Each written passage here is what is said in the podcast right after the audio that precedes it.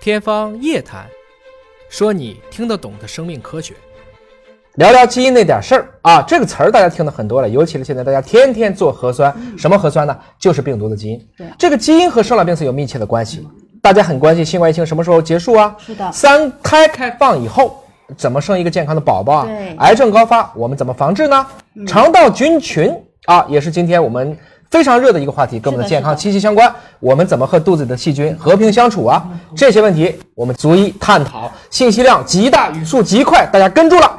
好，是的，今晚的影业大神给老铁们准备奉献一场知识的盛宴啊！我已经迫不及待了。除了分享基因知识呢，我也搭一个时髦的车，分享一下华大的好产品。嗯，哎，尹哥哎，从去年初到现在，对新冠疫情啊，可以说是席卷全球。是的现在全球感染的人口好像已经超过了两亿人次了。对所以我们今天呢，就从新冠疫情先开始聊一聊好。我想从一个非专业人士的身份。你是一个半专业人士了。啊、我是一个半半专业人士，啊 是呃，向尹哥呢问几个大家都非常关心的问题。好啊，啊，首先我想了解一下，就是这么多的病毒哈，你说为什么新冠病毒它唯独它就这么厉害呢？其实病毒都挺厉害的啊病毒只不过都挺厉最害近大家关注度啊啊特别高。你如果只想中国哈，嗯咱们半年以前就看中国这个境内是不是已经没有病毒了，新冠病毒。呃，是的，我看新闻的话，后半年的下半年的这些基本都是输入性的，那为什么国外止不住呢？可能因为他们不太听话。哎，很多发达国家反而越让你隔离，他越去游行。嗯理论上，你想一想，是不是全世界每一个人自我隔离二十一天，新冠疫情就结束了？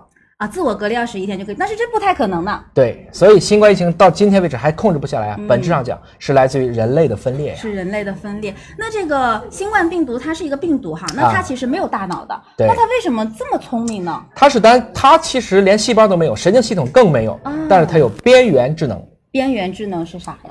我 简单的讲啊，你有大脑，我的病毒智能不要去对抗你的大脑，你会做数学题，我不管它，我只要能对付你细胞的那个门，破门而入就够了，我能传染你就行了。啊，那它怎么做到的呢？就凭你也是基因，我也是基因，咱俩的遗传语言是一样的、哦啊。从这个意义上讲呢，你想追我，你高一尺，我高一丈。啊，这样子就是我们的一个沟通的方式是一样的。那对我们怎么去对付这个病毒啊？用病毒不会的高级语言呢？啊，还有高级语言。哎，比如说人类的高级语言，病毒不会的，哦，做好防护，做好防护保持安全隔离，嗯，打疫苗，打疫苗打疫苗，打疫苗啊！啊重要事说三遍。这些就是我们对抗新冠病毒的最好的办法了。对那这个新冠病毒它呢，有可能被我们彻底的消灭吗？啊、某种程度上讲，我我们先看个历史吧。嗯我们消灭过病毒吗？我们消灭过呀，啊天花不就已经没有了吗？一九七九年，世卫正式宣布我们消灭了人天花，人天花但是牛天花可能还在啊。哦牛还还会有好多天花的救援物种，啊痘病毒都还在人间呢。哦，那可怎么办呢？啊、怎么办？你知哦道、知不知道咱们体内啊有多少种病毒？我不知道，啊，我最近专门查了一些文献啊，超过十万种。超过十万种我这么们多啊，哦最多的一篇文章预测，我们大概有十九万种噬菌体病毒，专门吃细菌的。所以真正闹事的病毒是很小一部分，大部分都是无害甚至有利的。你有没有想过，人家病毒就是一个物种，我们人类在没有搞清楚它之前，就用这个污名化的名字跟人叫病毒了啊，就说它又病又毒啊！其实人家就是也想活着，跟你人是一样的。啊，反过来讲呢，你知道病毒来到地球多少年了吗？我不知道，至少几十亿年了。有几十亿年那么久哎啊，，人类统治地球多久呢？应该就几万年的事儿，从农业社会开始算，一万年一啊，万年。所以谁更有资格在这个地球上居住呢？哦，我明白了，您的意思是说啊，病毒它是比我们人更古老的原住民了。没。错，哎，啊尹哥，哎那最近几个月这个德尔塔病毒呢，又开始特别厉害了。是它是变异过来的，我们对知道。那您觉得它有可能会毁灭我们人类吗？ ，Delta 病毒它是哪个国家出来的？叫什么猪啊？印度，印度毁灭了吗？呃，没有呢，印度现在还行。 所以啊，大家不用去谈毒色变。现在有些自媒体动辄就毁灭啊，怎么不可能？啊我们人类为什么在这儿？因为你也有智能。那这个印度猪为什么就比英国猪要厉害呢？哎，这是个好问题。啊嗯，英国有多少人呢？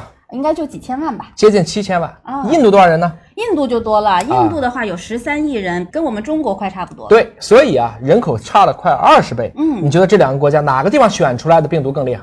选出来的病毒，您的意思是说病毒它也很卷，它们也有竞争。啊没错，大家都对新冠病毒普遍易感，人口基数越大，越能制造出毒王、啊，毒王。啊那什么样的病毒它能够叫毒王呢？高感染、低致死。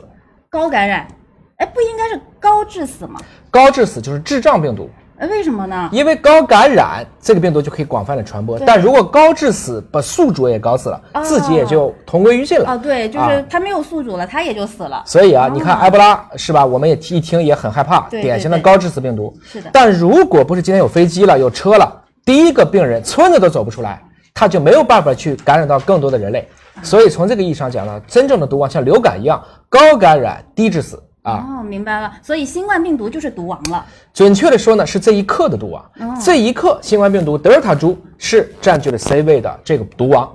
哦，他现在占据 C 位，那您的意思是说，毒王他还可以再变？对啊啊，这个现在我们叫新冠了嘛，九年前就 MERS，对十四年前叫禽流感，十八年前我们在华大做的那叫 SARS， SARS 嗯三十多年前那叫人类免疫缺陷病毒，就艾滋病病毒艾滋病，一百年前我们叫西班牙大流感流感病毒，你明白啊？其实放到整个生命史上去看，这是自然界调节平衡的一个状态。嗯对我们需要和这些微生物保持共存，甚至共同繁盛，能够善待地球和众生，其实就是善待人类自己。